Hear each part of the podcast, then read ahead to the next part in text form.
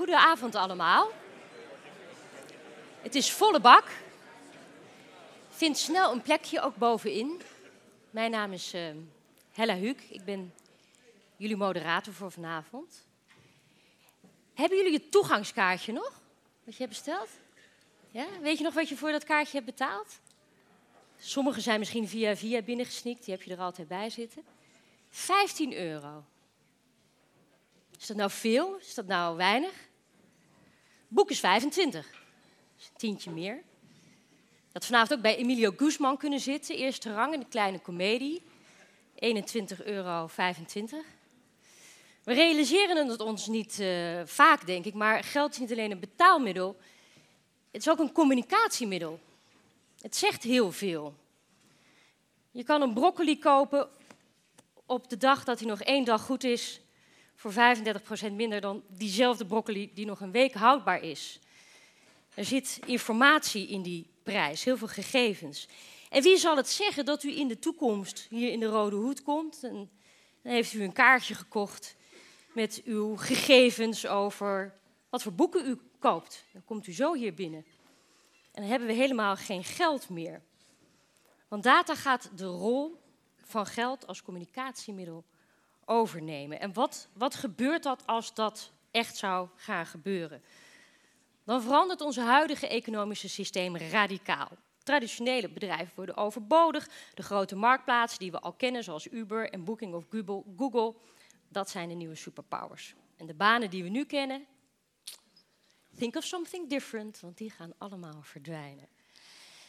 Nou, klinkt allemaal al grote woorden, het zijn ook niet mijn woorden, maar wel die van Viktor Mayer-Schönberger, onze hoofdgast voor vanavond, in het nieuwe boek dat hij geschreven heeft. Zometeen alle ruimte voor hem, hij zit hier op de eerste rij, hij zal een lecture gaan geven van een half uur. En het is een hele grote opkomst, de Rode Hoed is vanavond uitverkocht, dus ik reken er wel op dat jullie ook heel veel vragen voor hem hebben. En daar wil ik ook zeker heel veel ruimte voor inlassen. Sterker nog, maar ik ga even beginnen met jullie dan een klein beetje te leren kennen. Ga ik eerst even wat aan jullie vragen. Dat helpt mij altijd een beetje als moderator. Want ik heb geen big data over jullie, wie jullie allemaal zijn. Dus misschien als ik jullie een beetje leer kennen, kan ik daar rekening mee houden vanavond. Waarom bent u hier vanavond? Mag ik dat vragen? Oh, ik moet hem aanzetten. Sorry, techniek. Ja. Ik wil meer weten over de data-economie. En waarom wilt u dat?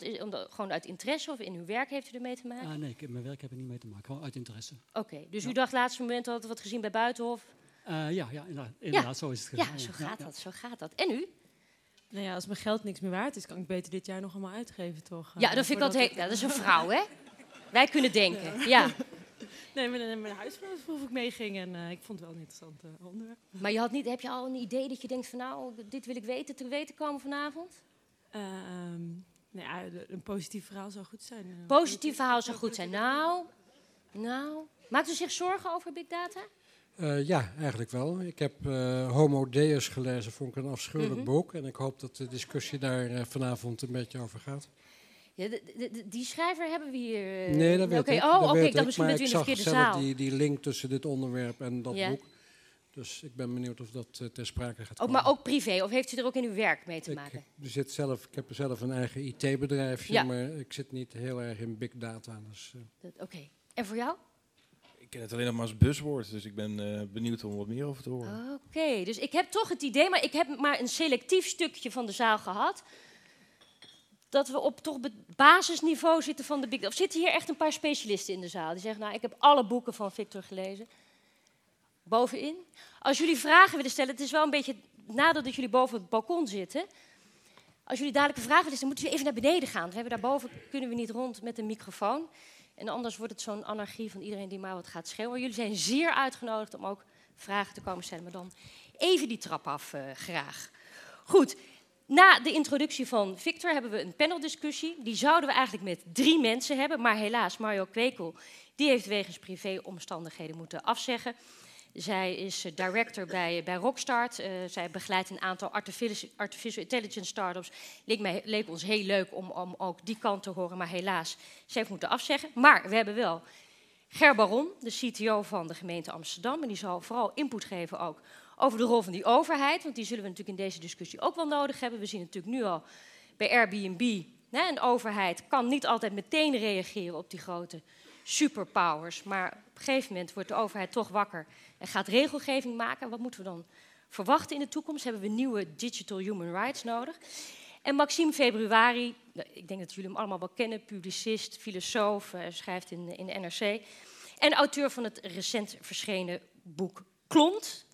Hoe het is om mens te zijn in een gedataficeerde wereld. En dan hebben we allemaal wel een beetje het idee dat er van ons als mens zo weinig overblijft. Als we allemaal nulletjes en eentjes zijn en eigenlijk platgeslagen zijn tot verkoopinformatie voor bedrijven. Goed, so after this summary of this evening program, I'll switch to English. I would like to introduce our main speaker for this evening, Viktor Mayer-Schönberger. He's born in Austria. He studied information law, economics, and now he is professor of Internet Governance and Regulation at the Oxford Internet Institute, and it is at the University of Oxford. In God we trust, all others bring data. I love that quote.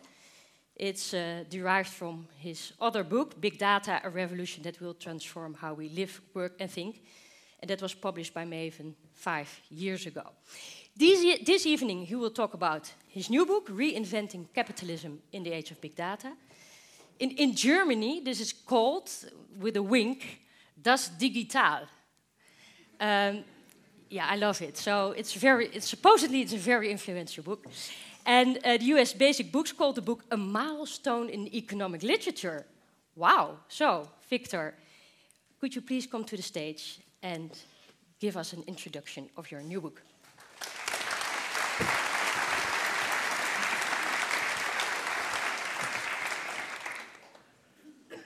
Whoa, does that work? Yes, it works.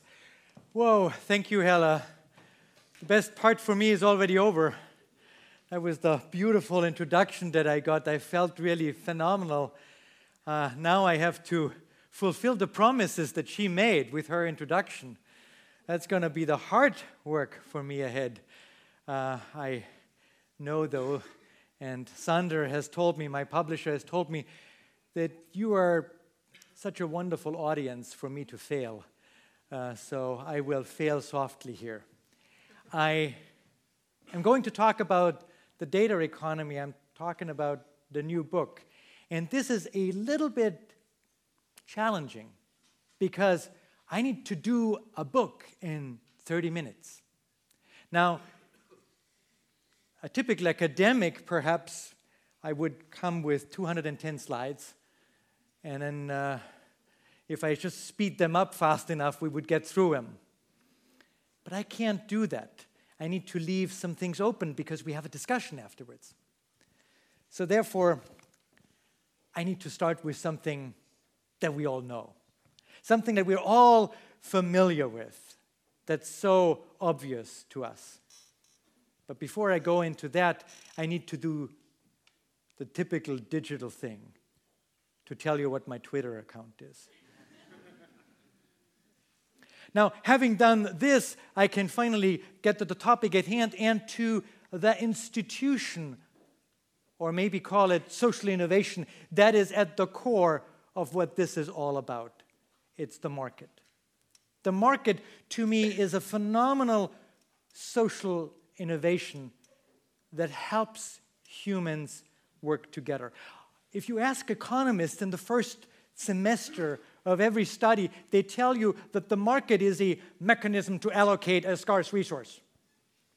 True. But the market's more than that. The market, to me, is not just a mechanism to allocate scarce resources. It's a place and a way by which we humans can coordinate with each other.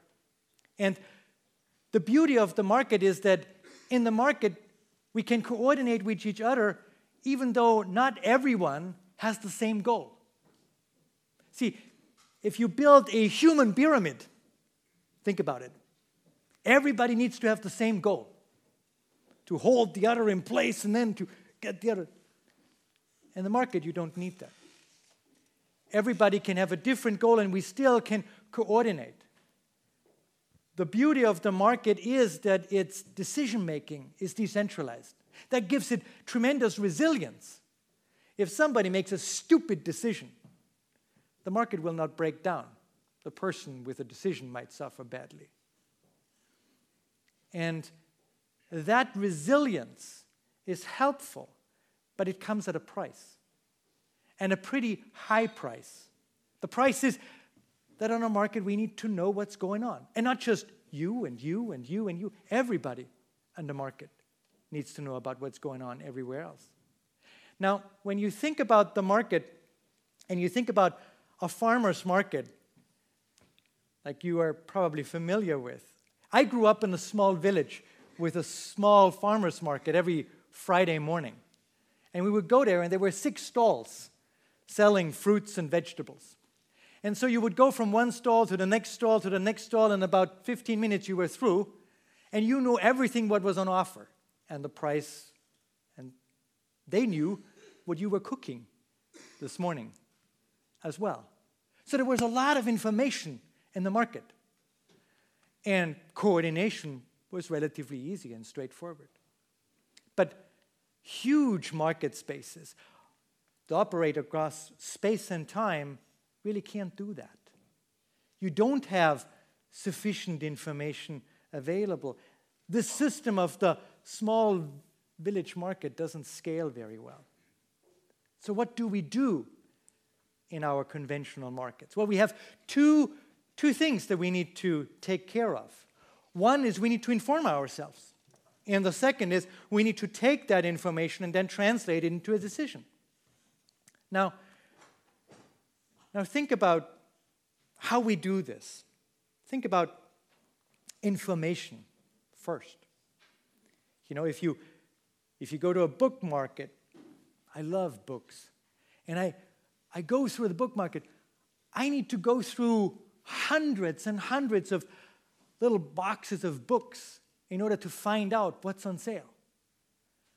It takes a lot of time and effort to get all the information. So one of the central problems that we have in a market is that we need to inform ourselves what's on sale. But not only that, the other side also needs to know what preferences we have, what needs we have. So a lot of information needs to travel back and forth. We can't do that in most markets. It's too complicated. So you know what we did? We invented a workaround. We invented a crutch. We invented a way by which we could deal with the information need in the market without having to tell everything to everybody. And you know what that crutch is? Price. That is, on the markets, on most markets, what you see is big signs telling you how expensive certain things are. That's something we can easily compare. We have condensed all of the information of a product down into one figure. It's called the price. That's what Hayek says, Nobel laureate for economics. He said, the price is the condensation of all preferences of the seller. And how much you're willing to pay is the condensation of all the preferences of the buyer. So we have condensed it. We have reduced the amount of information we need to tell in a market. And we have condensed it into a single figure called price. Well done. But then we take this information and then we translate it into a decision. Oh, this is really easy too, right?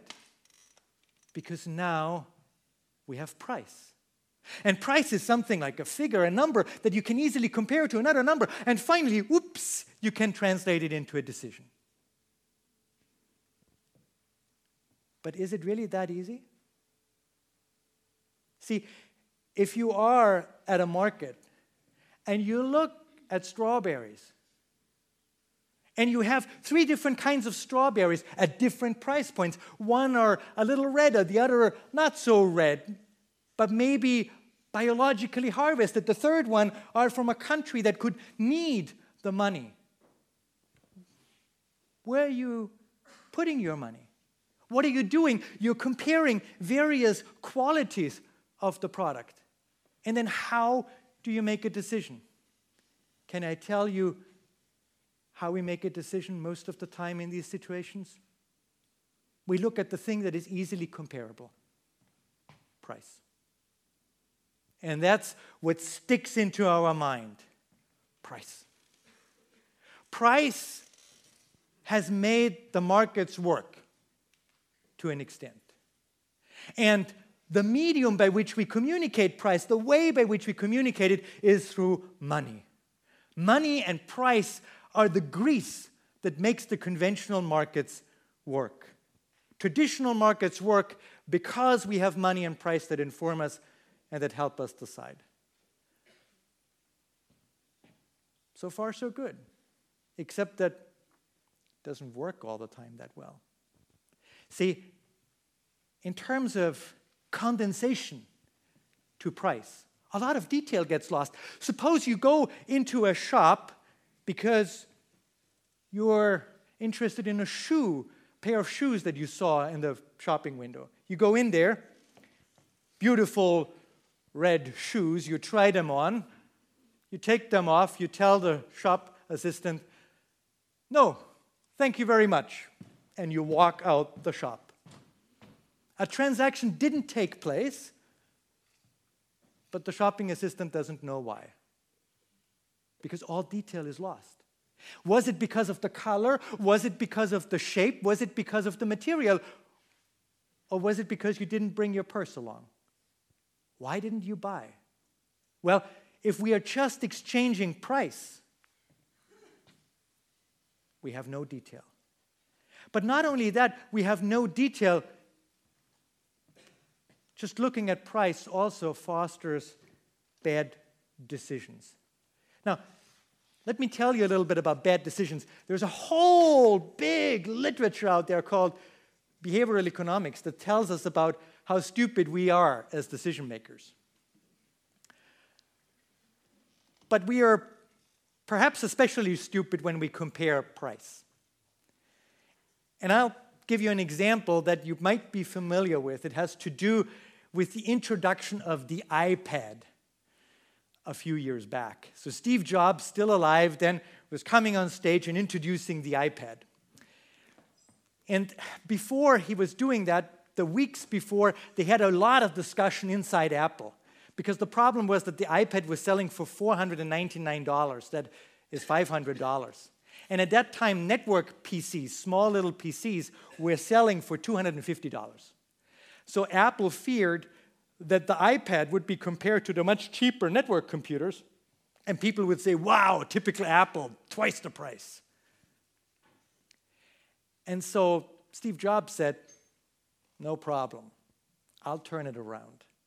And he went on stage and he said, "You know, we have this fabulous computer, touch screen, everything. And when we asked people, experts, how valuable, how expensive such a beautiful touch screen computer or tablet might be, they would say $999.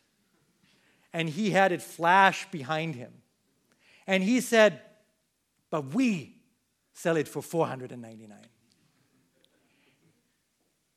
And everybody applauded. Half the price. That's really cheap. But what he had done was that he had anchored the comparison to an artificially high price point, and therefore created a different frame of mind, a different context for people to compare with.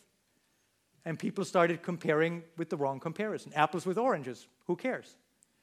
It helped Apple. No pun intended. But when we look at this, we say the end result are inefficient transactions. Transactions that shouldn't take place. We buy some stuff that is perhaps too expensive for what we need. There isn't a good fit between buyer and seller, because details get lost, because decisions are suboptimal. So what can we do to overcome this? Well, this is precisely where we are at this point. We are seeing a new kind of market coming up, a market that is data rich, and that provides diverse data about what's on offer and what preferences market participants have beyond price. Now, what does this mean? Let me give you an example that you may be familiar with, especially those that are a little more my age, so the 3 or 4 back there, maybe. When I was a kid, I grew up in Austria. Hella mentioned that. When I was a kid, my parents would take me on a vacation, a summer holiday, every year. And we had to choose where to go. So what they had were these catalogs, and we would look into the catalogs, and every hotel had this beautiful picture. And we knew they were all false. And then there were these descriptions that showed us, or that described the hotel as this beautiful paradise, the oasis. And we knew it was all marketing talk. And we tried to decipher between the lines what was meant by it. And then we chose something. And we went there, and if it wasn't a horrible place, we would come back the next year. Because the risk of trying something else was way too high. Now, the young among you, or the younger generation among you, looks at this and says, are you crazy? Didn't you have Kayak, or Booking.com, or TripAdvisor, or Opodo, or Orbitz, or any of the other platforms? And the answer is, of course, we didn't. But my students, and me included, when we book a hotel now, we look at those platforms. We know a lot about the hotel before we ever go there. And not just what the hotel volunteers in terms of information, but what other people, guests who have stayed there, have written. And it's not just the number, the 3 stars, 5 stars that they give. It's the detailed textual description that they provide. You know, last year, my family, we didn't go to a hotel because it had advertised the kids' club, but the description said that the kids' club was inoperable. So we didn't go there. What I'm trying to tell you is that our markets today take holiday and vacation, hotels, airplanes, rental cars, are far more data-rich than ever before. They provide us a lot more data from various different sources in order to decide the right product for us, the right service for us. And price isn't the number one differentiator anymore.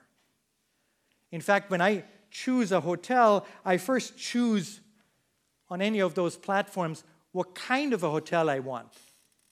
And then I look at what is on offer and maybe define my price range. Or think about BlaBlaCar. Has any one of you used BlaBlaCar yet? Thank you, I thought so. BlaBlaCar is a ride-sharing platform. And what is really interesting about this is that when you share a ride with somebody, when you hop into a car that somebody else is taking anyway to a particular destination, you are matched through the software. But the matching works by not emphasizing primarily price. Price is within a relatively given range. But you are matched by many other dimensions, including how talkative you are. Blah, blah, blah, or blah, blah, blah. And for anybody who has ever shared a long car ride with somebody who is blah, blah, blah, knows how good it is to have a good match between a rider. So these are platforms, these are markets that are quite data-rich and therefore enable us to have better matches. Now, how does that matching work in these data-rich markets? I talked about diverse prices, diverse data, beyond price. But because we can't spend hours and hours and hours comparing stuff, we will have digital assistants that help us make decisions. And we will have matching algorithms as well that help us make decisions as well. So in data-rich markets, we have a lot of more data beyond price, and we have a tool that helps us make better decisions with a little less bias, perhaps, in there. And the promise is that we have data-rich markets where data informs us, not money.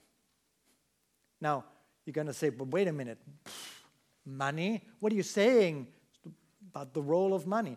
Money has two big roles. One, it's a means of payment and a store of value. We know that. But my argument is that money and price in traditional markets had the role of informing us. Now, if data is informing us in markets rather than money, we don't need money for that function anymore. That function of money being the source of information and the easy way of comparison, that goes away. And that is a very, and has been, a very important role of money. It enabled markets, the traditional, old, money-based markets. But then if that goes down the tube, if that is less important, if data takes over, what happens with the institutions of money? Think about the banks. Why do banks need marble palaces? If there are an infrastructure for payment, much like mobile phone companies are an infrastructure of communication, we don't need marble palaces. And they don't create profits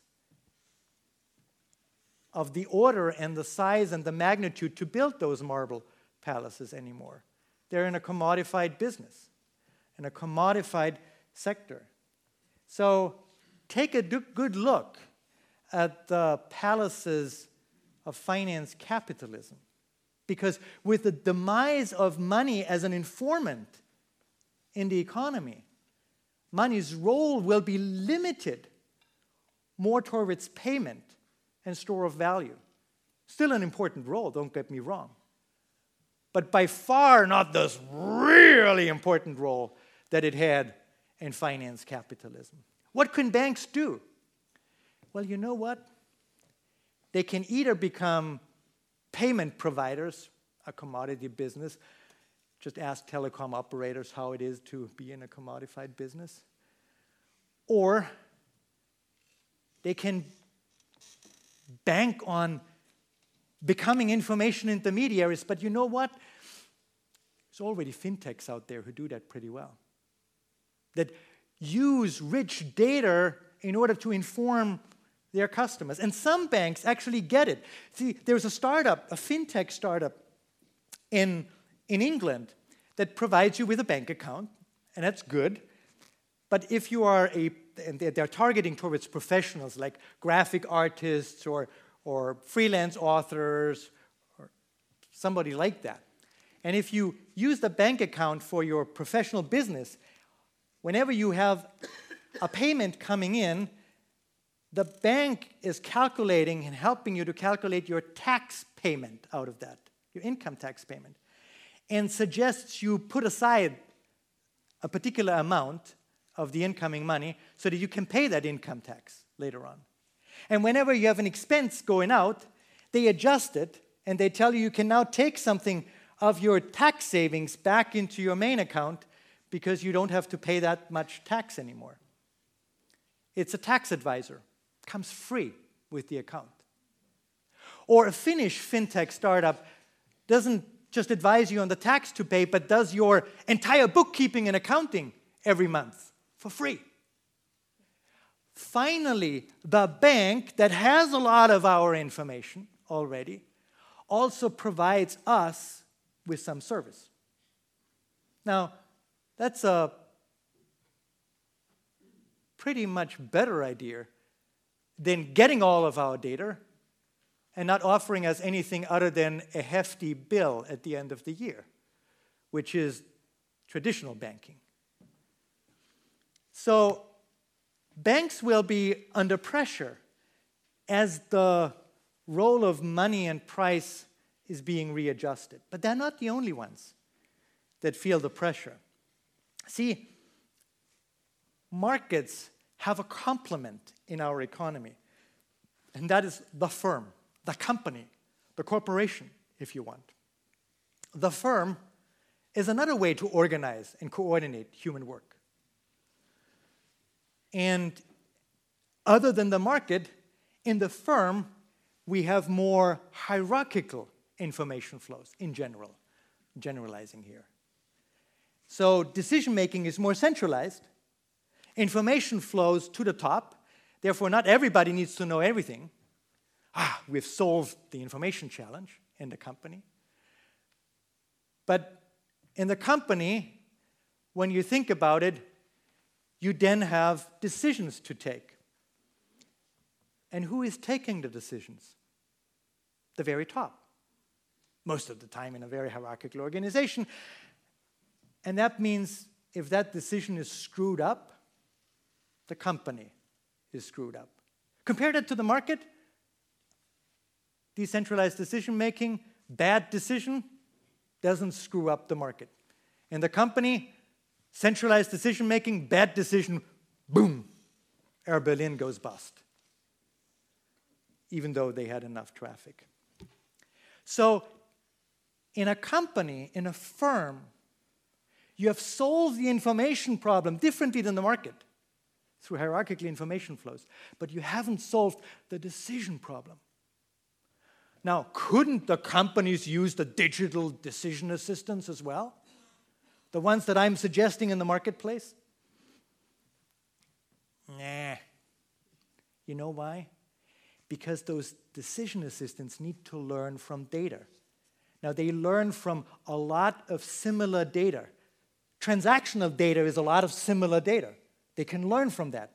So market transaction data is good learning stuff for decision assistance, for market decisions. But managers in a company make very different decisions every day. And not much of that data around those decisions is captured. They are very heterogeneous decisions. And so decision assistants of the digital machine learning nature don't have enough raw material to learn from. And so we can't use those Alexas to tell the top CEOs whether to open a subsidiary or to close a plant. There just isn't enough data there to learn. So what then can companies do when they feel the pressure from the market? The market is really taking off. It's a much better, more efficient way to coordinate in the future. That will put the firm under pressure. How can we react? You know what firms do? They automate. Lots of firms automate now. Not on the machine, manual labor level of the Industrial Revolution, but now they start automating those mid-level, white-collar, managerial jobs out of the system. Cost-cutting, automation. It's one strategy of companies. It's the obvious strategy. But there is another strategy that's available, and that is not to automate, but to bring the market into the company.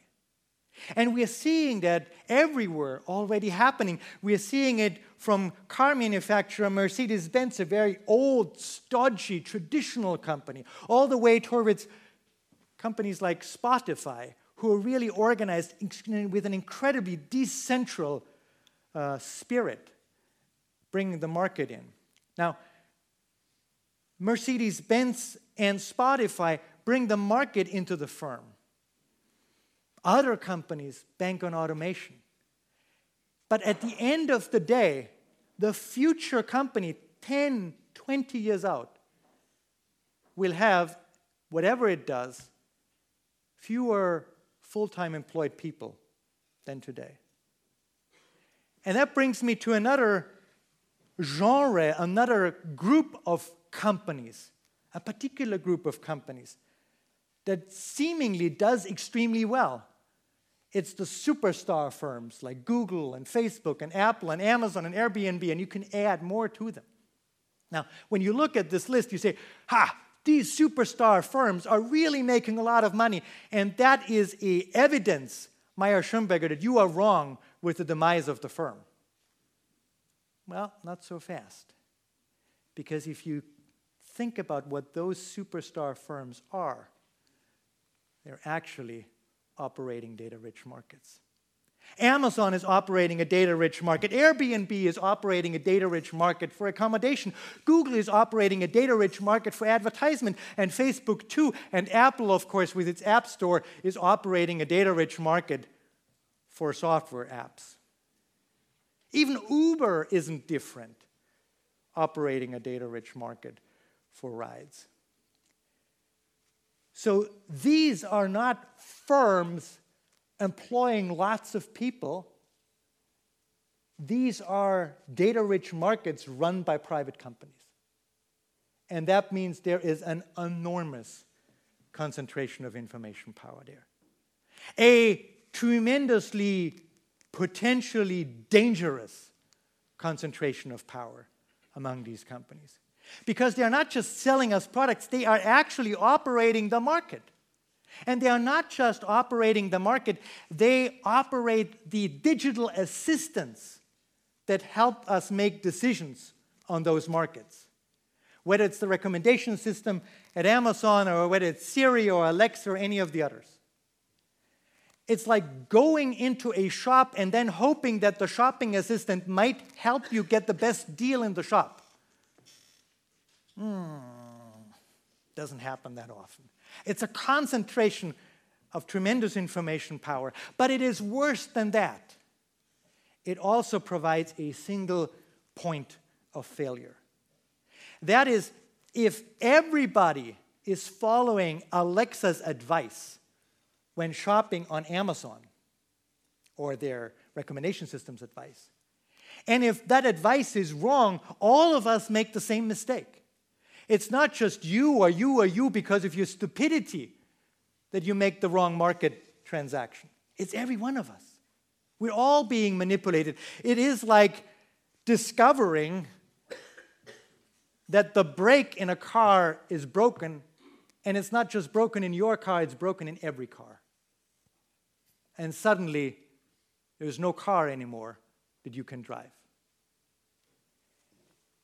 So, the number one thing, the number one measure, the number one focus that we need to have is that in order to learn from data, we need to ensure that there is a diversity of decision assistants, that the decision assistant isn't tied to the market platform, and that there are multiples, that you don't have to choose Alexa if you want to shop at Amazon, but can have your own, and that isn't tied to the marketplace. How can we do that? How can we achieve a diversity of decision assistants? It's very hard because decision assistants need data. Who has data? The large market platforms. So they have a really good decision assistant. A new decision assistant can't come because they don't have the data. So it's a little bit like the chicken and egg problem. But we have an idea. And in the book, we map out that idea, and it's called the progressive data sharing mandate. The idea is that every company above a certain threshold of market share, let's say 10%, would have to open up part of its data to competitors, to others, particularly to startups, so that they could use the data, of course anonymized first, to train their systems. So that the power, the information power of those large companies, the large market platforms, would be broken, and that we would have innovation again, data-driven innovation in the market space. And that way, we would also ensure that there's not a single point of failure anymore if we have diverse, multiple, in fact, a whole landscape of decision assistance. Without this progressive data sharing mandate or something similar, we are going to be in deep doo-doo in the data economy. Not because I am afraid of Google for some emotional reasons, I'm worried about this, but because I am afraid that the competitiveness of the market, the beauty of the market as a social innovation is lost if we don't rein in those large companies. And the progressive data sharing mandate is a way to do that and at the same time stimulating innovation and new ideas. Now, I'm almost done, but I want to highlight one other huge concern that I have. And that huge concern has to do with the distribution of wealth and the distribution of the revenues, the profits, the outcomes of those superstar firms in particular and of companies in general. You may have heard or read Thomas Piketty's work a few years back. His main argument was that what is happening is that work is not getting paid enough in terms of the share of GDP that it gets than other means of production, like capital. And he showed that labor got really a huge share of the GDP, of the gross domestic product, some decades ago, but that share has decreased. Here are the official numbers. The labor share has decreased since the 1950s continuously, but particularly strongly if you look at that in the last decade. So he has a point. And he argued that labor share has declined while capital share went up. The capitalists won, the laborers lost. Well, there is very new work from a phenomenally gifted young economist called Simcha Barkay and a group of economists around him who have looked at capital share and who have shown that capital share has decreased even stronger if you take real numbers. So the capitalists haven't gained as much. Neither has labor. So you look at me puzzled and you ask me, and you're absolutely right, where the heck is the money? You know, if capital hasn't won, the stock market hasn't, and if labor hasn't won, where's the money? Here, profits. Company profits, especially at superstar firms. Through the roof. Now, what are the consequences for this? The obvious consequence is we need to tax them effectively. And we haven't done that. If companies in the Fortune 30 or the Fortune 100 are effectively taxed 10% when the official nominal tax rate is 30 and 40% in the United States, that's a scandal. It's a simple scandal. If ordinary small businesses have to pay 40 and 50% income tax, and the large corporations like the Apples and the Googles of the world pay 10 and 15%, that's a scandal. And that needs to change. And there's a clear consequence there. And fortunately, a lot of the people are getting it, including in the European Commission. Donald Trump is not getting it, just that you know. You're not surprised about that. He celebrated the repatriation of about $270 billion in profits from Apple into the United States a couple of days ago. And he said, yes, Apple promised to pay about $40 billion in taxes. And people were happy. But when you look at it more closely, you discover that the actual tax rate is not the nominal 40% that Apple should pay, but rather the special 15% that Apple negotiated with Trump.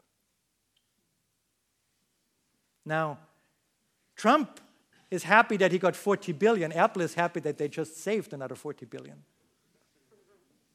Consequences mean we need to have an effective tax regime. And fortunately, the European Commission is moving into that field.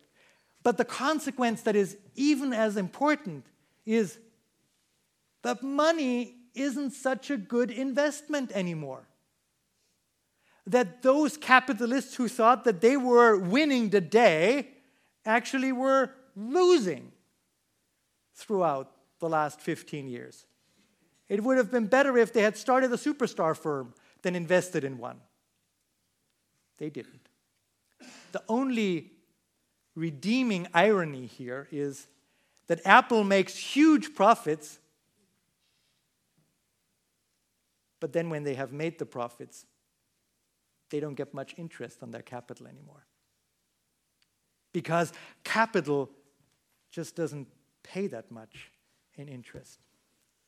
And so when we look at this, we need to change a lot of the institutions that we have, a lot of the regulatory frameworks that we have, all the way up to questions of how we perceive labor markets and employment. Maybe we need to unbundle work in the future, move from an idea of a fixed bundle of work, full-time, 40 hours a week, 38 hours a week, towards different kinds of working arrangements, part-time, partial, universal basic income, and so forth.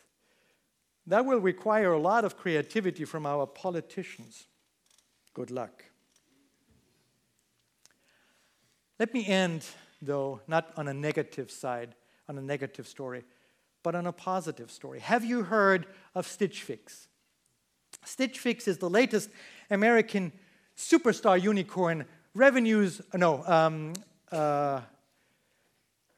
Value evaluated at over $1 billion. Founded by Katerina Lake only a few years back. It's a curated shopping company. What is that? Well, it's the obvious thing, right?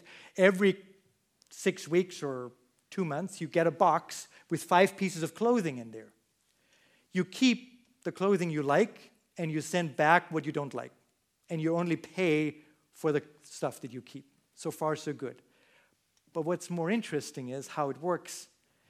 They have hired data analysts from Netflix and many other companies. They do an enormous amount of data analysis to then create really good internal recommendations about what to recommend to a particular person. Who gets that recommendation? Individual stylists, human stylists, they're called, who are looking at the recommendations and the data and how it interacts, and then make a final decision. Sometimes they agree with the decision system, sometimes they put something crazy in there, just for the heck. And then they write a handwritten note into the box, a few words saying, why don't you try that blue suit together with the red pants that you bought last month? And you know what? People love it.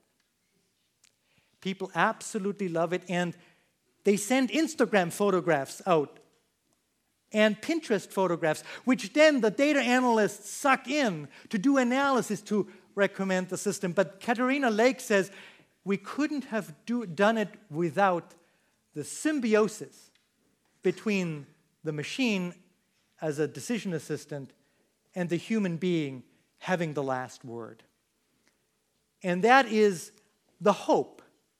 And we have a long way before us before we can achieve that. But we need a vision. And that hope is that we have the ability to move from the burden to decide to a freedom to choose. Thanks very much.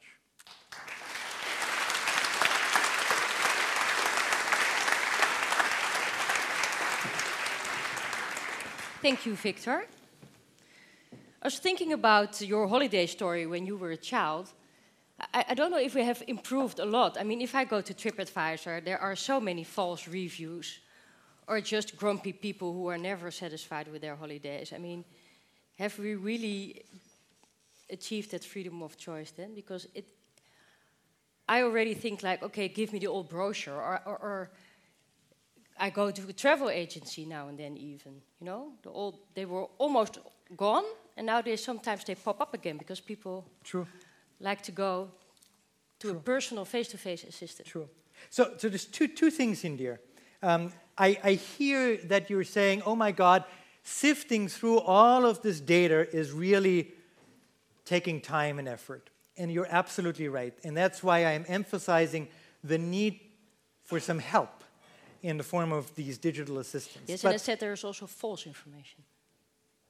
There is also false information, but you know what? Your travel agent has more false information. Okay, so it's everywhere. The truth is that when I go that's a given, wherever you go. Well, it's a given because it's very unlikely that a travel agent, one person, has access to and can compute all of that information and then provide you with your preference as a customized recommendation at the level of something that is based on a much wider variety of data. At the end of the day, Hella, this boils down to, do you like being ignorant just because it's comfortable? Or do you actually want the good experience for your money? Yeah, I never believe in an either or because it's always broader. I want to be sure that somebody didn't get paid to write that review. There might be a system behind it that I don't know. There may be many others that are just voicing their obvious concerns. If I can only talk about my own experience, and if I go to a platform like Booking.com, yeah, you have sometimes the very positive reviews, but a lot of times, particularly when people write a lot, mm-hmm. I read that because there is... those people who take the time to write 3, 4, 5 lines really have something to say. Now, I might at the end discard it because it's irrelevant for me. They rant on that they couldn't bring their pet with them, and so forth. I don't have a dog, so that doesn't matter to me that much. But it really informs me, and more often than not, when I look at reviews online, I have had a better decision as an outcome. Than just saying all of those reviews are fake, or at least some of them, and therefore I don't look at them in the first place. Okay, I would like to open up for questions from the audience. Charlotte has a microphone. Where are you? No microphone? I can do it myself, that's not a problem. Before I go to that then, a long time ago I was trained to be a lawyer. What is your definition of data, actually? Of data? Yeah. Why do you need a definition? But what are we talking about if you don't really have a definition? And who defines what it is? Do the companies do that? Should the government do that? But why is it... Sorry, Hella, why is it important? Data is bits of information, right? Mm-hmm. So? Any meaningful signal is what the famous paper about data out of the late 1940s, used as a definition. So you don't think it's important? No. Okay, we'll probably get back to that. Sorry. Who would like to ask a question? So tell me who you are. I'm Tom. I work as a strategy consultant. Okay. My question is, so in the future, do you think that the perfect assistant will be 100% digital, or will a symbiosis of digital and human always be better? So that depends on the context that you want. And to give you an example, if I want to know whether a little skin point that I have is skin cancer or not, I go for IBM Watson, hands down. Because already now, IBM Watson's skin cancer detection identification system is better than the average dermatologist, and it's learning every day. So for that, I go there. Now, for new clothes, I sometimes would like to be irrationally surprised. So therefore, I'd like the symbiosis between the digital assistant and the human being, like in Stitch Fix. In other words, it depends is the answer, and that is what I was alluding to at the end of my talk when I said that's the freedom, but perhaps also the duty or responsibility we have in this new world, that we decide who is going to decide, whether it's us or whether it's a digital assistant or whether it's a symbiosis of digital assistants and human beings. Yes. It's better to have a microphone because otherwise... Oh, yeah. I'll give this lady the microphone first. Yes, thanks. You mentioned a way of taking data away from companies when they got too big. How do you decide which data they have to give away? Because I would rather they gave somebody else's data, not mine. Okay, two things here. You need to first acknowledge that giving data away is not what we advocate, but letting others access a part of the data so that the large company would still be able to use that data. They don't have to give it away like we give away money. They can still use it, but others can use it too. And of course, it would have to be anonymized or pseudonymized first. There's no question about that. But a lot of data, to be honest with you, a lot of data actually can be anonymized. And still, machine learning algorithms can learn pretty well out of them. Yes. If you compare financial markets, and if I look at what happens with data markets, you see a huge concentration of financial power, as you see a lot of concentration in data power.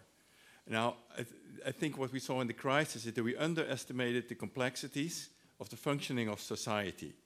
Now, going from a society with excess of everything and hoping that everything would be stitched up back again when we make an error, we go to a society of scarcity and, let's say, the end of resources. Now, what I fear, and just want to have your view on that, is that the current way data are deployed is not congruent with the need and the deeper understanding of the kind of knowledge you need to attribute in order to have a sustainable society. Expand that last point a little more with the attribution. Well, for example, I mean, I think we have totally abstracted, let's say, the notion of things, that we have forgot that we have nature, we have, let's say, basic resources, which are not taken into account because data is linked to ownership. If I'm too abstract, please tell me. But we forget the complexity. So we were acting at a very high level, but we forget the basic stuff on the Maslow pyramid, not being taken care of, putting at risk our societies. To me, it's obvious, and thank you for that. To me, it's obvious that the finance capitalism and the crisis in 10 years ago showed the hidden, not just complexities, but the hidden fatalities of finance capitalism, and if you want, the hidden tensions in the system, and have made transparent some of those hidden tensions. To an extent, after the crisis, some of those very large banks or financial institutions didn't exist anymore and just evaporated. But that was a very high price that society paid to get rid of some of those financial marble palaces. I think, therefore, there should be and there must be an easier way to go about restructuring what we say. And that's why we put forward the progressive data sharing mandate. And the idea there is to use richness of data in order to capture more about reality rather than less. So, for example, in the book we say that the classical balance sheet of companies is incredibly impoverished information because it's a snapshot in time and it just captures what can easily be calculated. But we want to know more about the company, for example, when I want to invest in it or not, about how it behaves, its social responsibility vis-a-vis society, its economic, but also its ecological footprint. And with richness of data, we can actually, in the markets, we can have that.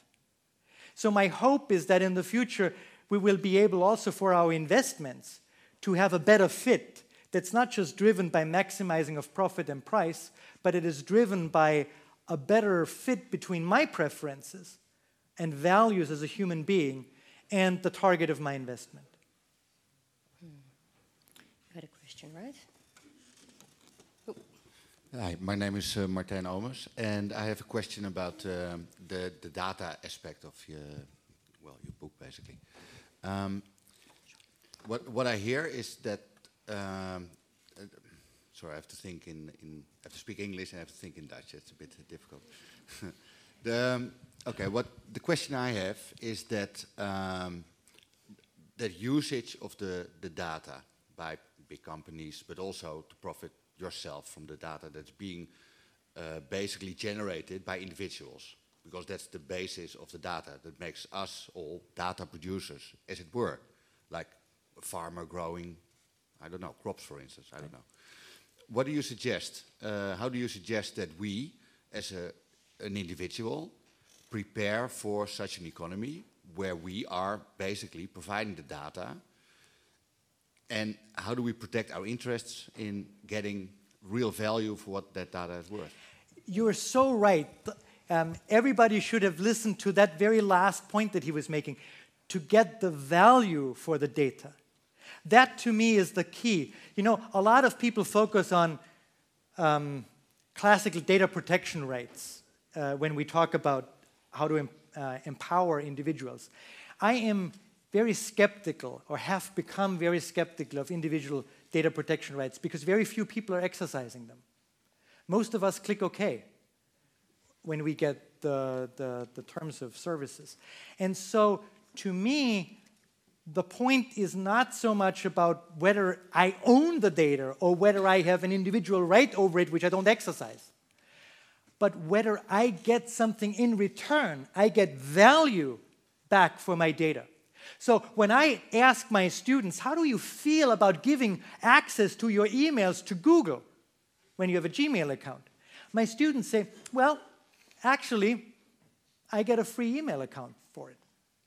So at least they, you know, they balance that. Now, we can endlessly discuss on whether the balance is right, but at least there is a balance. So when I asked my students then, so where do you think that balance is completely off?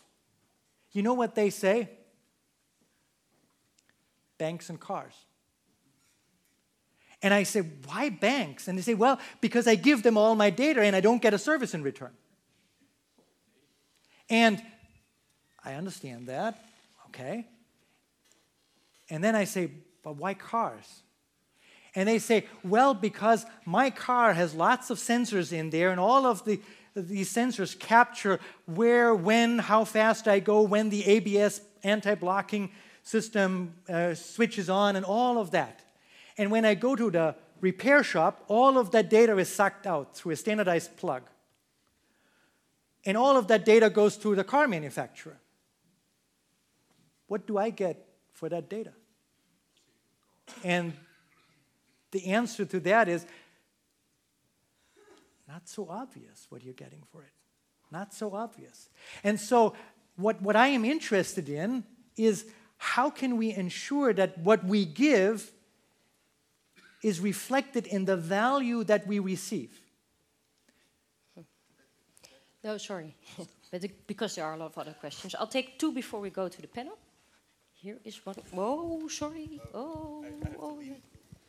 What? So the quantity of the data that you gather leads to more quality of the outcome, I suppose. So if you incentivize companies to gather less data by forcing them to share the data above a certain threshold, wouldn't necessarily that imply that companies have worse algorithms by gathering less data? Mm-hmm. Is my question clear? Yeah, it's totally clear. But your assumption and your question hinges on one particular assumption in it, and that is that the progressive data sharing mandate would be an incentive for companies to collect less. Now, I don't see that happening, because if you have a progressive data sharing mandate in place, Google would still be able to use that extra data point that they're collecting for their own machine learning algorithm, even though some of it they would have to share with others, but they would still benefit from it. That is, every additional data point would be beneficial to their own product. So there's no incentive for collecting less, because they would shoot their own product. They're not going to do that.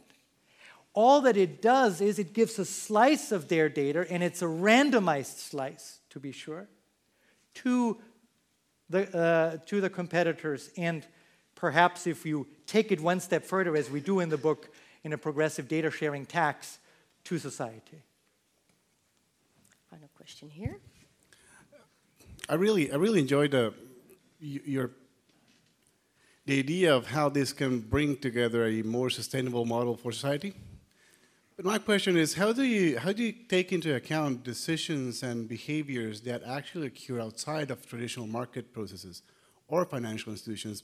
Meaning by that, most of the decisions that happen in the developing world and the bottom billion people that are usually not considered into market models, and how do you compute that into the sustainable model you're trying to create? When actually those behaviors are outside completely of the focus of it. Mm-hmm. Mm-hmm. Now that's a good point, because it also lets me address the question of the have and the have-nots in a way. I want us to make a differentiation between capitalism and the market economy. I see the market economy to be much wider spread than capitalism. And when you go to Empresa and the use of Empresa in Kenya, when you go to the countryside out in Malaysia and in Borneo, where I have done work, what you see is that the market as a social institution exists almost everywhere. But capitalism doesn't. That may be a good thing. What is therefore important to me is that we help the market, even in these contexts, or especially in these contexts, to flourish and to be data rich. And there are some very interesting startups that help do that in the development context. I am less worried about markets being rewired to be data rich in the developing world. There's a beautiful case that we have about fishermen in Kerala that we have in the book, that drives home that point quite magnificently. But I'm more worried about the have-nots inside a society. See, it's one thing to help the market in a society where there is corruption maybe, or graft from government that takes the profit and creams the profit off, and we can think about remedies for that. But to me, what is much more troubling and what I worry deeply about is in a society like ours here, we will have a lot of upheaval, we will have a lot of change as we move to this data economy. A lot of institutions will need to reinvent or change, rewire themselves. That means fewer people may be employed by them. And I'm not saying we have less work now than we have less work in the future than we have today, but we have different work. And that means adjustment cost. That means adjustment pain. That means losers, perceived or actual losers. And I think one of the biggest challenges of our society is to go out and to make sure that we are not leaving these people behind. Because if we do, then they rightfully accuse us of not be inclusive in our view. And so the fundamental challenge for our politicians and for our society is to negotiate this very different transition phase. And it will only work, in my view, if we think about sharing the wealth and the money that we have with those that don't have it. Thank you. Later on, I will try to take some more questions, but I'm sure the members of the panel will be very anxious to react to your points of view. May I invite Ger Baron and Maxime Februari to take a seat? Victor, please take a seat. Doesn't really matter where you sit. Please take some water if you want. I could need some.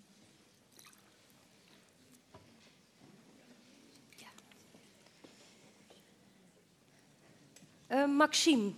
Can I start with you? Can you tell us a little bit about your book, Klont? What is it about, briefly, so we know what you... My own book? You write a book? Yeah, your own book, just briefly. So we have an idea where you come from. Thank you. Well, my book is about data. What data are, what they do, what they don't. And why we need the novel in a society, in a world that will be ruled by data in a very near future. Well, that's all about my own book. And are you What are your biggest worries? Well, my biggest worry came up when I read the book by Viktor. Because when I was asked to read this book and to comment on it, I thought it was going to be a book about data and about economy, which is very interesting. And it turned out to be a book about neither. It is about the consumer market and about price setting, which is an economic subject, but a very small economic subject. And my biggest worry is that we think that this book that Viktor wrote is a book about data economy, and that in the economy at large, we will have enough when we use data. Whereas in fact, we still need, and someone in the audience wanted to have a positive message. I can bring you one, because I think that in most economic subjects that go beyond this limited scope of the book, we still need human decisions. We need decisions about value. For instance, if we decide that Google and Amazon have to pay taxes, this is not a decision we make on the basis of data or about big data. This is a decision we make on the basis of our values and political decisions. So many economic questions we do not decide on the basis of information. Most economic problems are not problems of information, but problems of human values. Mm-hmm. Like, for instance, the question of poverty, which we do not solve by getting more data or more information. Poverty is a result of ill will, of corruption, and so will not be solved by data. And my main worry is that politicians will think that data are going to solve all our problems in the future. Okay. Ger Baron, you are not a politician, but you work for the city of Amsterdam as a CTO. Can you first start, you also read the book. What is your impression of the book? Thanks for stating. Oh, yeah, you have to press it on, yes. Thanks for stating that I'm not a politician. I think the book was pretty positive in many ways, actually, and I tend to be quite positive about technology and data in many ways as well. And you have to be, you're the CTO. Yeah, but I'm a bit worried as well reading the book as well. I mean, and also the ease that was stated that, I mean, well, probably we shouldn't think about individual rights and individual data, but I mean, since data is already out there, and hey, when there's 10% market share, hey, we even give your data to other companies as well, because, I mean, it's anonymized, etc., so it doesn't matter anymore. And I think this is a bit like with when we went from pre-industrial age to industrial age, we're thinking about the rights of labor workers, etc. So, well, this is not that important, this will be okay, etc. Individual rights, why worry about it, etc. Mm-hmm. And then, well, with Das Kapital and other books, I mean, we start to think about individual rights, and, hey, actually, people have rights as an individual worker. And now we're basically doing the same thing again. I mean, now the face that big corporates have all the data, and we think, oh, individual rights, not that important, corporates will solve it, and we make just on a high level, we make some agreements. Well, I think it's exactly about the individual rights, and I do think it's a human right to know who owns your data, is working with your data, and actually I still think it's, by principle, it's your data, and actually you should have the opportunity to have it erased and not have it in the big data mesh. So I'm a bit different in that perspective as well. I mean, I do see that data, I mean, can bring a lot of value, obviously. I do see that, I mean, I don't think at Booking.com actually people read reviews, you just let it at the rating 6, 7, 8, 9, isn't it? I mean, but it's actually people reading this stuff. People read this stuff now. No, I mean, yeah. Just look at it. It's an 8 or 9. So it worries me a bit, the ease when we talk about giving data away. And as the city of Amsterdam, because we can wait till we have laws and regulation, but then often we are pretty late. So you can make ethical decisions yourself, being the city of Amsterdam. So what are the big issues right now that you are deliberating on? Well, probably practical, when we use data, I mean, you can. The biggest challenge for the city is that we can help people once they have problems. When you've been kicked out of your house, we can help you. When you get sick, we can help you. The biggest discussion using data is, hey, can we help people before they actually have an issue? Predictive modeling, use data to select people. Hey, probably there's a big chance that you will be fired next week because of your, etc. Ger already knows. A lot of things you can know. University of Amsterdam or the Free University know after 3 months who is actually going to finish their education, basically, based on if you go to colleges, if you do your homework, etc. Mm-hmm. Log into systems, etc. They can predict it. And what's then the choice to do? Should you already make an intervention? Because potentially you will drop out or not. And we have this with people who, well, maybe get sick, lose their job, people who, etc. So, and when you start to use machine learning on the data, I mean, it's getting scary because all the human mistakes or choices will be enlarged. So, when we when we have unemployed people and there are vacancies, and we want to match make the jobs between the people. So, and then you see that when you're a white 35 man, you have more chance to get to a job interview than when you have a foreign name, women, or 50. So when you put machine learning to that, basically, you end up that people who have a foreign name or are a woman or 50 plus don't even get an invitation for a job and interview anymore. So we make more matches, more successful, so more people have a job, which is good news. But it's in a specific group. But too bad when you have a foreign name or feminine or whatever, you won't even get an interview anymore. Mm-hmm. It scares the hell out of me. And this is an example. It's not that different than nudging somebody to buy stuff you don't need, because like commercial platforms. So it's quite scary how you use machine learning to nudge stuff into people you don't want to do. So it worries me a lot that students think that Google should be able to read their emails. First of all, I think they don't have a very exciting life, if that's okay with them. And the other thing is that Google is going to get political power, and a political power who has insight in all your private correspondence can be quite scary in the future, especially as markets and stages merge, which they are going to do if data become money, and data at the same time get used to take over the role of elections. Then the situation you have that data run the market, data run the state, they merge, Google has all the power, and you let Google read your email, which does not seem very wise. So I think that people are very naive at the moment about allowing people to get their data. And in the same line as well, I mean, everybody talks about fake news, etc., by Donald Trump. I don't care about fake news because you can learn people how to think critical, but fake data, I mean, this is going to happen. So people will put fake data into our systems and you start to make decisions based on fake data. It's not that data is true, not even when it's 1 million or 2 million, because you can buy 1,000 reviews on Booking for $15 and somebody types them for you. Mm-hmm. So, I mean, it's not that complicated, basically. So fake data actually is probably a bigger danger than fake news and everything that comes with that. We still have Viktor. Viktor, do you see, because that's what Ger and Maxime are saying, like all those data, it's not only about how to buy a nice dress, but it's coming into the political public domain. And that gives a lot of ethical new questions. Do you see a relationship between things like Brexit, Trump, and the data revolution that we are seeing now? Yes, I do. And it worries me greatly.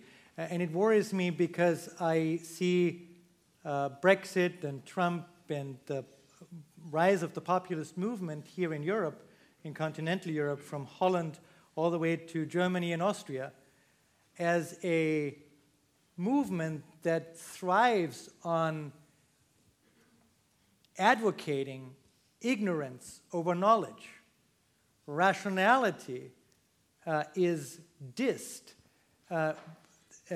Thinking about and considering facts and reason is disreputed, discarded as fake news. The worry that I have is that there is a rising anti-enlightenment movement that is actively trying to tell us that ignorance is bliss. And ignorance has never been bliss. Bloodletting in the age of penicillin and antibiotics is stupid. And therefore, I cringe when a lot of people look at data and say, well, there is all this fake data in there. I understand that there is fake data. I understand that there is fake reviews out there. We need to look at that. We need to develop mechanisms around that. There is lots of work done around honest signals and how that can be improved and implemented in review processes. But just to say that less knowledge is better than more knowledge just makes my heart bleed. Well, there is a more fundamental point, and that's maybe why we should write books about data. Because the book by Viktor suggests that data fall from the sky, or that they are made by nature or by God or some trustworthy other institution. Whereas, in fact, data are made by people. They are products. They don't grow on trees. They are produced. They are defined. You have data definition. I brought a list, and you can't see it, but it's a whole list. I counted them of 69 questions.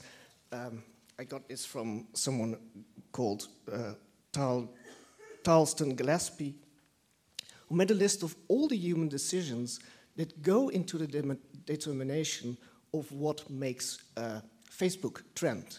So in order to something to become a Facebook trend, people in the company have had to take decisions or as what counts as the duration of a trend, how much activity should be diminished in order for a trend to die out, etc., etc. Do we only count American or also other countries? There are many decisions that go into the definition of a simple datum, as I like to call it still. Data are man-made, so that means that you have to ask who makes them, who has the power of data definition, who hires the people who make the power, who have the power, what criteria do they meet, and if data take the place of money, you should be aware that we have to get new agreements. In the past, about money, we had a lot of agreements what the value of money was.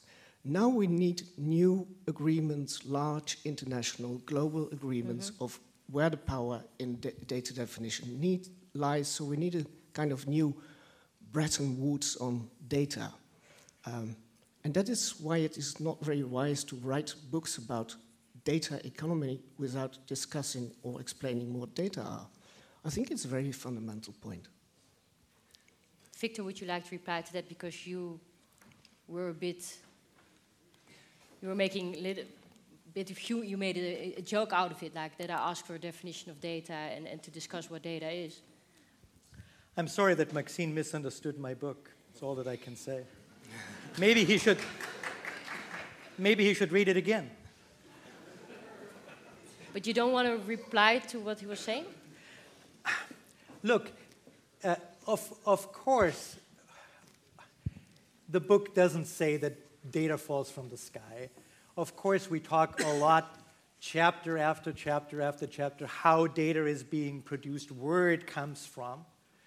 And of course, we talk about the transactional context in which the data that we look at, the feedback data, is being created. In fact, we even talk about the key technologies that are deployed to enable that. What, you know, Maxime comes in here and says, well, that book, he hasn't given us a definition of data. Well, so let me turn the table around and say, Maxime, why don't you give us a definition of data so that we can all be learning from it? I just did. Oh, really? Then I missed that. Could you repeat, please? Well, you were asked, why don't you give a definition of data in the book? You say it's not necessary to give a definition of data. And I say it's very, very important for the next data revolution to be aware of what data are, where they come from, who makes them, who has the power to make them. You talk about data, but not about the power. But this is your chance to say something about data, not to criticize me. What is data? What is data in your view? Now you are on the spot. No, I'm not criticizing you. I'm just saying what worries me. What worries me is that we have to have a conversation about what data are. And what I just said is we need a Bretton Woods of data. We need to make agreements of what data are. I'm not saying you should do that. I say it's not a critique of your book. I'm saying we as a society, I said a global society, we need to have agreements. Who has the power to make data definitions, where they are made. That's something what we should do for the future. But what is? But again, no, sorry, Victor. Before we get into a complete catfight,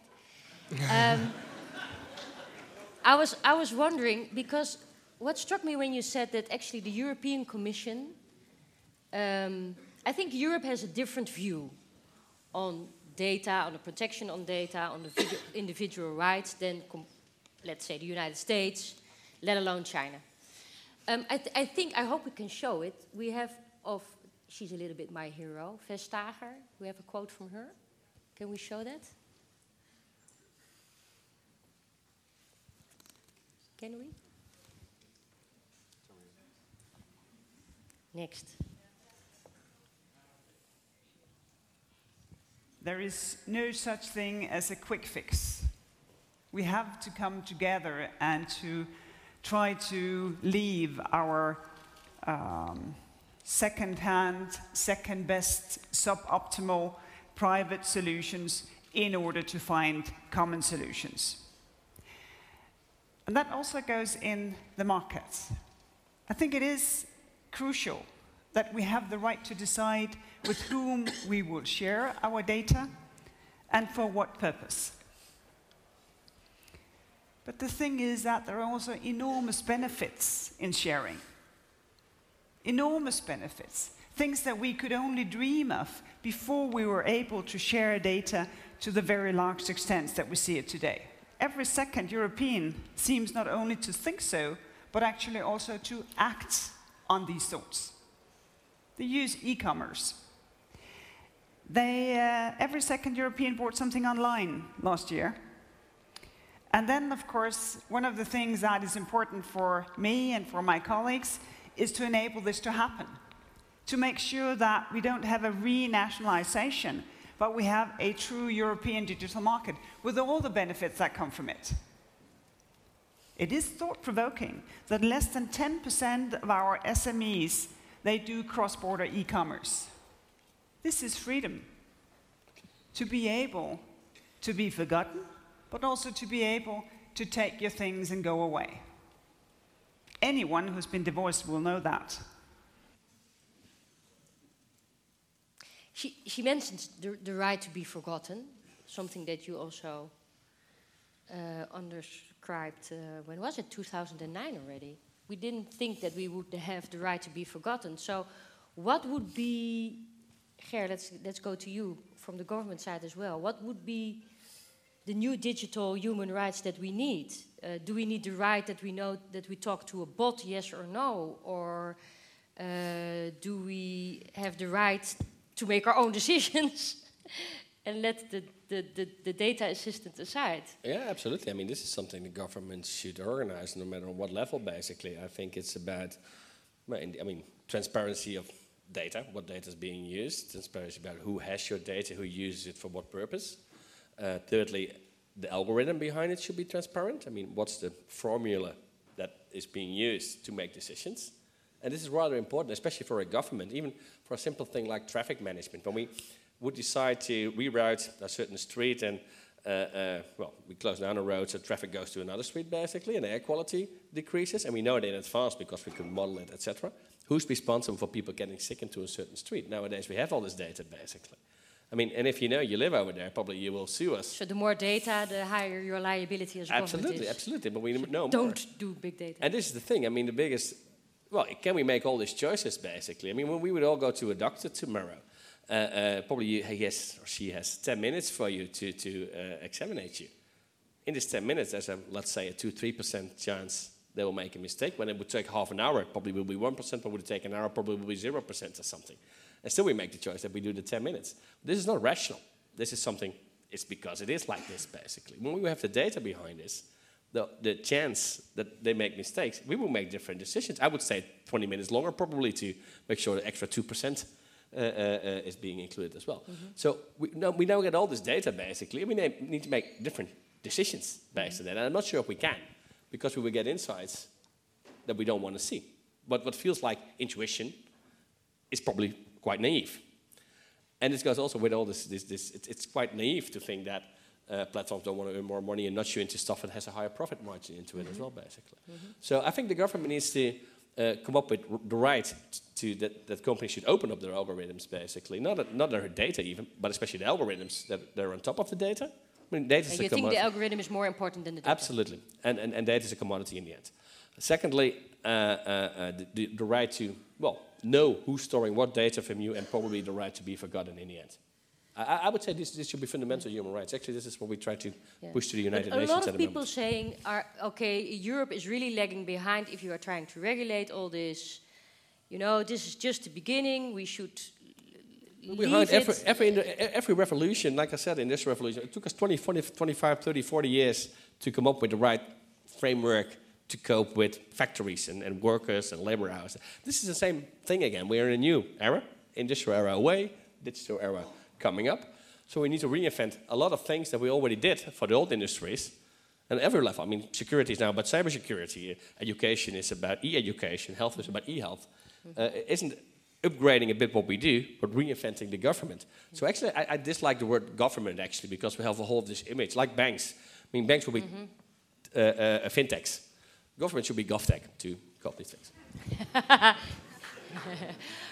there people who would like to jump in with a question, perhaps? Can you go, just pick whoever you are, human decision.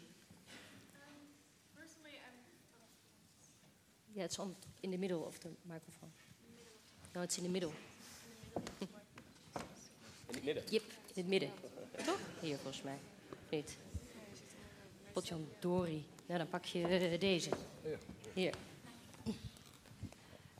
Personally, I'm quite worried that I know we have to make this transformation as a government, but that we won't be able to do this in a timely manner, and I can't really oversee the consequences of this. Especially Europe versus the US, because some of these really large, powerful information companies are American. I'm wondering, both Viktor and your opinion, can we do this in a timely manner, and can we do this in a global scale? So it's for Ger and Viktor, the question, yes. Who wants to jump in first? Ger? Well, I would say... the moment we feel there's a sense of urge, I would say yes.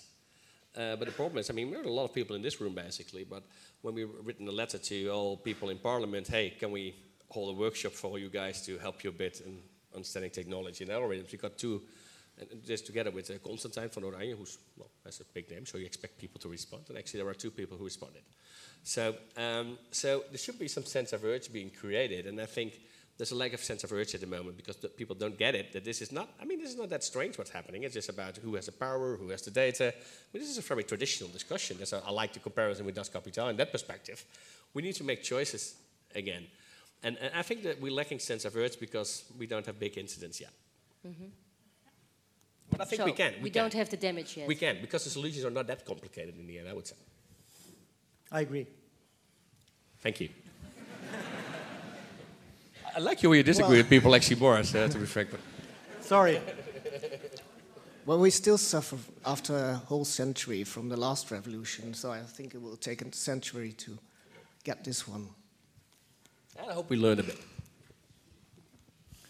Yes, my name is Marcel Elsenaar. I'm here because I'm developing new programs in education, and I'm thinking all the time, we talk about regulation, and I think regulation is necessary, but I think it's much more important still to also learn and to have education about this.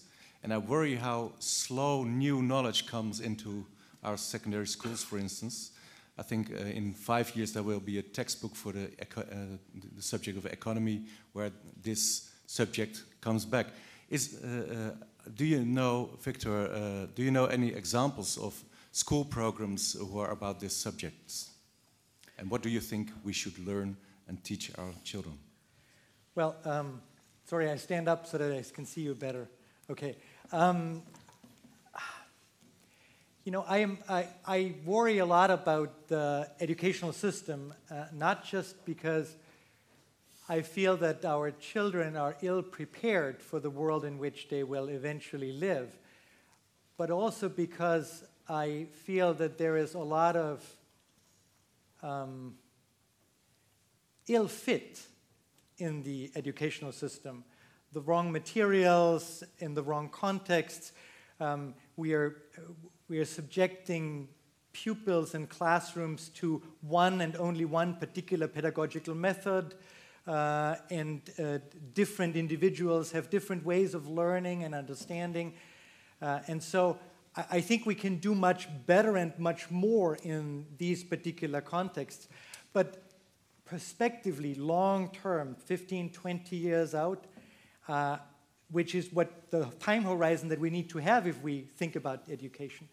I think the most important thing that we need to do is to emphasize in education the human skills that the machines will not so quickly pick up. And these aren't decision-making or calculation or anything like that. These are the deeply human skills of creativity and originality, of sometimes irrationality. And so I wonder, how can we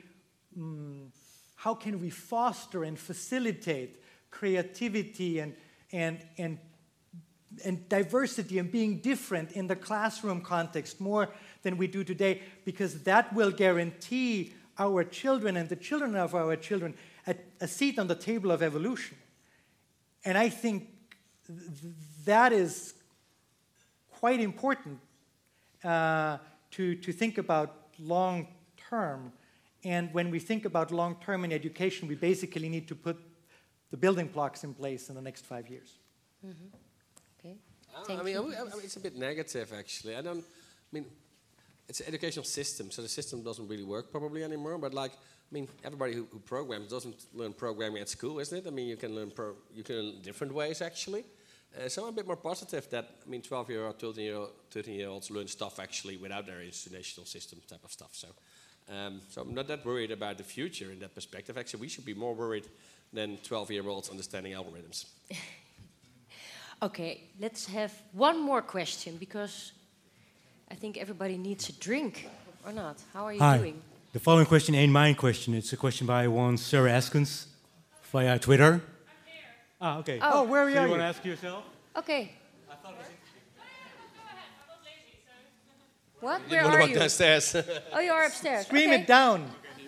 So she was hoping that you would take questions via Twitter, and I thought it was interesting as well. So, Victor, you were suggesting a progressive data sharing mandate. So how about the GPRS's right to data portability? Yes. And might it align better with the freedom to choose of the people involved? Question mark? Yeah.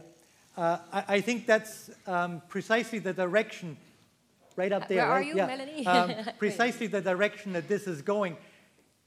The data portability mandate in the GDPR isn't coming out of thin air. There is a history of that. It started with mobile phone number portability, which helped move from one provider to the other. It lowered transactional cost of those people to move from one provider to the other. It increased competition. And of course, if you ask the mobile phone operators, it meant that they were disappropriated of a property that they thought they had, namely the phone numbers. And then this year also is coming into place a regulation in the European Union about data portability in the banking sector. A very important regulation where you can then take all of the information of from your bank account, standing orders, every monthly payments, and so forth. And when you switch to another bank account, you can take that with it and automatically have it imported so that you don't have to manually import it anymore.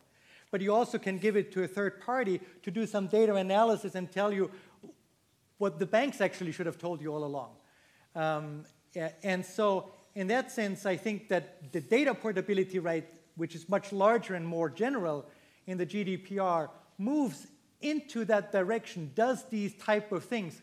The one worry that I have is that the data portability mandate in the GDPR requires every one of us to exercise that right and then to pool the stuff together in order to achieve some critical mass, if we want to use that mechanism to fight the large gaffers, the Googles and Amazons and Facebook's market power. And I think that's not enough. I think we see from how often individuals exercise their data protection rights of access and so forth, that very few people outside of Max Schrems do that. And so I think we need a better, more effective mechanism to fight the power, the informational power of the biggies. Mm-hmm. Or should you break them up?